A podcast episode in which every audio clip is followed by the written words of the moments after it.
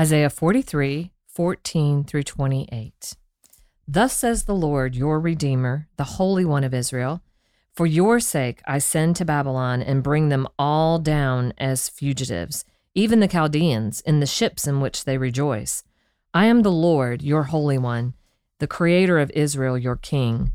Thus says the Lord, who makes a way in the sea, a path in the mighty waters, who brings forth chariot and horse, army and warrior. They lie down, they cannot rise. They are extinguished, quenched like a wick. Remember not the former things, nor consider the things of old. Behold, I am doing a new thing. Now it springs forth. Do you not perceive it? I will make a way in the wilderness and rivers in the desert. The wild beasts will honor me, the jackals and the ostriches, for I give water in the wilderness, rivers in the desert, to give drink to my chosen people, the people whom I formed for myself, that they might declare my praise. Yet you did not call upon me, O Jacob, but you have been weary of me, O Israel. You have not brought me your sheep for burnt offerings or honored me with your sacrifices. I've not burdened you with offerings or wearied you with frankincense.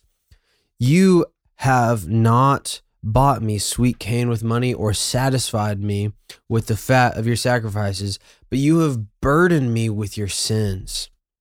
You have wearied me with your iniquities. I, I am he who blots out your transgressions for my own sake, and I will not remember your sins. Put me in remembrance. Let us argue together. Set forth your case that you may be proved right. Your first father sinned, and your mediators transgressed against me. Therefore, I will profane the princes of the sanctuary and deliver Jacob to utter destruction, and Israel to reviling. This is the word of the Lord. Thanks be to God. All right, joined today by the people's favorite, Ah, the great Jennifer McClish. oh, thank you. and we are continuing through Isaiah 43.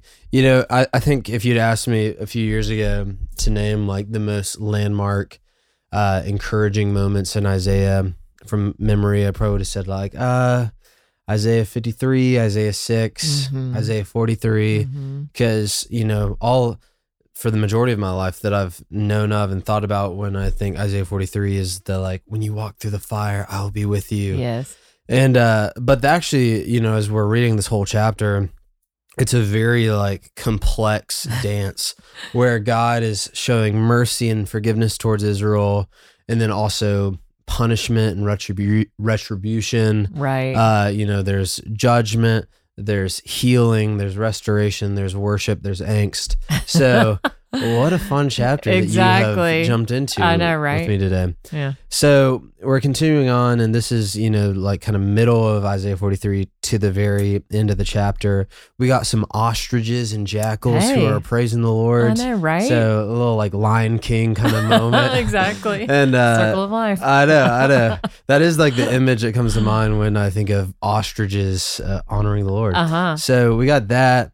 Uh, we got you know this talk about sacrifices and all that sort of towards the end, um, and then we have some imagery from the Exodus, Yeah. uh, which throughout the Old and New Testament we just can't seem to get away from the Exodus. right. So Jennifer, the people are begging me to shut up and to hear what your thoughts are. So what are your thoughts on this passage? Yeah, well, you set it up really well. Like it's very complex. Um, and yet I think just in that God's showing us that he's doing something bigger Mm. than we could ever imagine. And you hinted at it, just the fact that we have these references to the Exodus point us to the fact that God is always about something so glorious and epic that we can just get very much um, in the details of who's winning, who's losing, uh, circumstances, how I'm feeling about them, what is God doing to me. I mean, you can just imagine where these people are in exile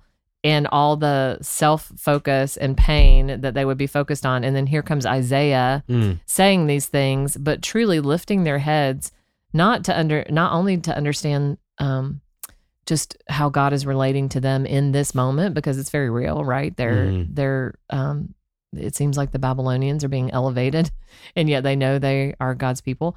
But to even point their heads to something greater, which is that God is um he is saving us. I mean, salvation is of the Lord and that it requires this um exodus that will only be accomplished um through his son on the cross that we can um, defeat death or that God defeats death on our behalf. But, um, you know, in some ways you can think like, well, how is that relevant to these people right now? And yet it's always the most relevant thing, right? To consider Mhm. Our ultimate need and God's ultimate Mhm. plan of salvation. Mhm. Um, so I think that's kind of like, that's kind of what Isaiah is doing here. Mm. He's saying there's a problem, there's a remedy, this is the outcome. And yet I'm pointing you to something greater, like consider who God is. Mm, absolutely. You know, this section uh, in kind of verses like 22 through 24 ish, uh, one of the big critiques is basically their failure of the sacrificial system, the Mhm. people's failure to abide by it. And I think, especially for us as modern readers, it's easy to hear that and blink and miss it and just be like, well, Right. uh, they didn't sacrifice, right? So, you know, that's why they're in them. trouble, right? yeah. Yeah. But the sacrificial system is such a strange, interesting thing in the Old Testament Mhm. that yields a lot of beauty. But the truth that we have to see about it is that it's like baptism and the Lord's Supper. It is set up by God to be an outward sign of an inward reality. And so, you know, kind of like a passage that we can put in harmony and contrast with this one is Psalm 50, where the Lord says, Not for your sacrifices do I rebuke you. Your burnt offerings are continually before me. So Mhm. this is a little different than Isaiah 43. Yeah. He said, Yeah. I, you actually are sacrificing, but I will not accept a bull from your house or goats from your, your folds, for every beast of the forest is mine, the cattle on a thousand hills. I know all the birds of the hills and all that moves in the field is mine. If I were hungry, I would not tell you, for the world and its fullness are- mine. Do I eat the flesh of bulls or drink the blood of goats? And then this is like the really key verse offer to God a sacrifice of thanksgiving Mhm. And perform your vows to the Most High. Call upon me in the day of trouble, and I will deliver you. And so, God is actually, through this rebuke, He's inviting them into deliverance. You know, He's not crushing them, but He's actually saying, like, call on me and I'll deliver you. Yes. You've made this sacrificial system all about the blood of goats and bulls and whatever, which as though I'm like a house plant that needs blood Right. of goats Right. to survive. And you're missing the whole point that it's I'm asking you to bring your riches to me as a display of thanksgiving. And so back to Isaiah 43, like here the people have forsaken the burnt offerings and the, Yeah. the sweet cane, you know, Right. uh, which is he says like you weary of me and God's saying but I never weary of you. Like exactly, I exactly. the yeah, it's like we reduce him to such a um I love that, a house plant. Yeah. Um but to, to nothing and yet he's everything. He wants our it's always just pointing like that your heart would desire him Mm, um and the means that he's given you to absolutely. yeah, Yeah. with him. and that's the reality that this is all pointing back to Yeah. is like your your heart is far from me you know isaiah says elsewhere um your sins like god's i'm gonna butcher this but it's like god's ear is not dull so that it cannot hear his eye Yeah. so that he cannot see but your iniquities have made a separation between you and your god and so basically god is saying here like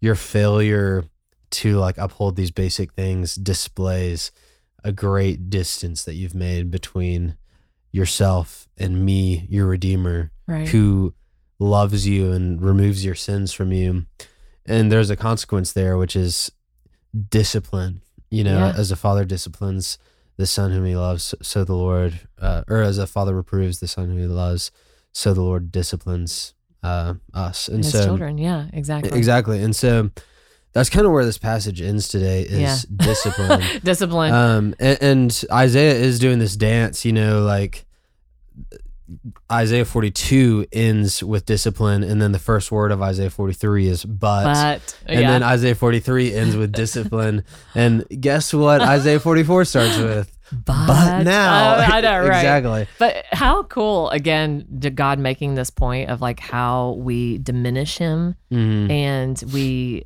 uh, uh, that His plan of discipline is so complex that He would use all these nations in succession, as we've seen, and it's going to be like you just think like you wouldn't do it this way, even if you were disciplining a Mm. people, and yet He's, I mean, just even in His uh, disciplining us, demonstrating like I'm so far above you, I have such a greater handle on this, and like what's actually going on in your heart and what's required uh, to bring you back to myself um like he's always just declaring his greatness to us even in this pain so Absolutely. Yeah. Absolutely. comes at it a lot of ways it's like and that's really resonant with isaiah or sorry with psalm 50 Mm-hmm. um when the lord speaks kind of in this like tone of discipline yeah and, and fatherly judgment right it's easy to kind of hear that as like a, s- this divine screw you for Yeah. messing up Yeah. which it's not at all because he's not saying like screw you you messed up Yeah. don't you realize how much you've messed this up yeah but you know, in Psalm 50, the whole point that it kind of lands on is call on me and I will deliver you. exactly And uh and then in Isaiah 43, he's saying, I'm the I am he who blots out your transgressions Mm. for my own sake, and I will not remember your sins. So put me in remembrance. So it's a good reminder for us today that God's kindness and his judgment, his discipline, uh, which always flows from love, are meant to lead us to repentance. amen Amen. love it Well, for Jennifer McClish, this is Will Carlisle. We're going to continue through Isaiah 44. And so we'll see you tomorrow on our daily rhythm. Thanks for listening to Our Daily Rhythm. I'm Jason Dees, one of the pastors of Christ Covenant, and Our Daily Rhythm is a ministry of our church designed to help you more faithfully and effectively meditate on God's Word.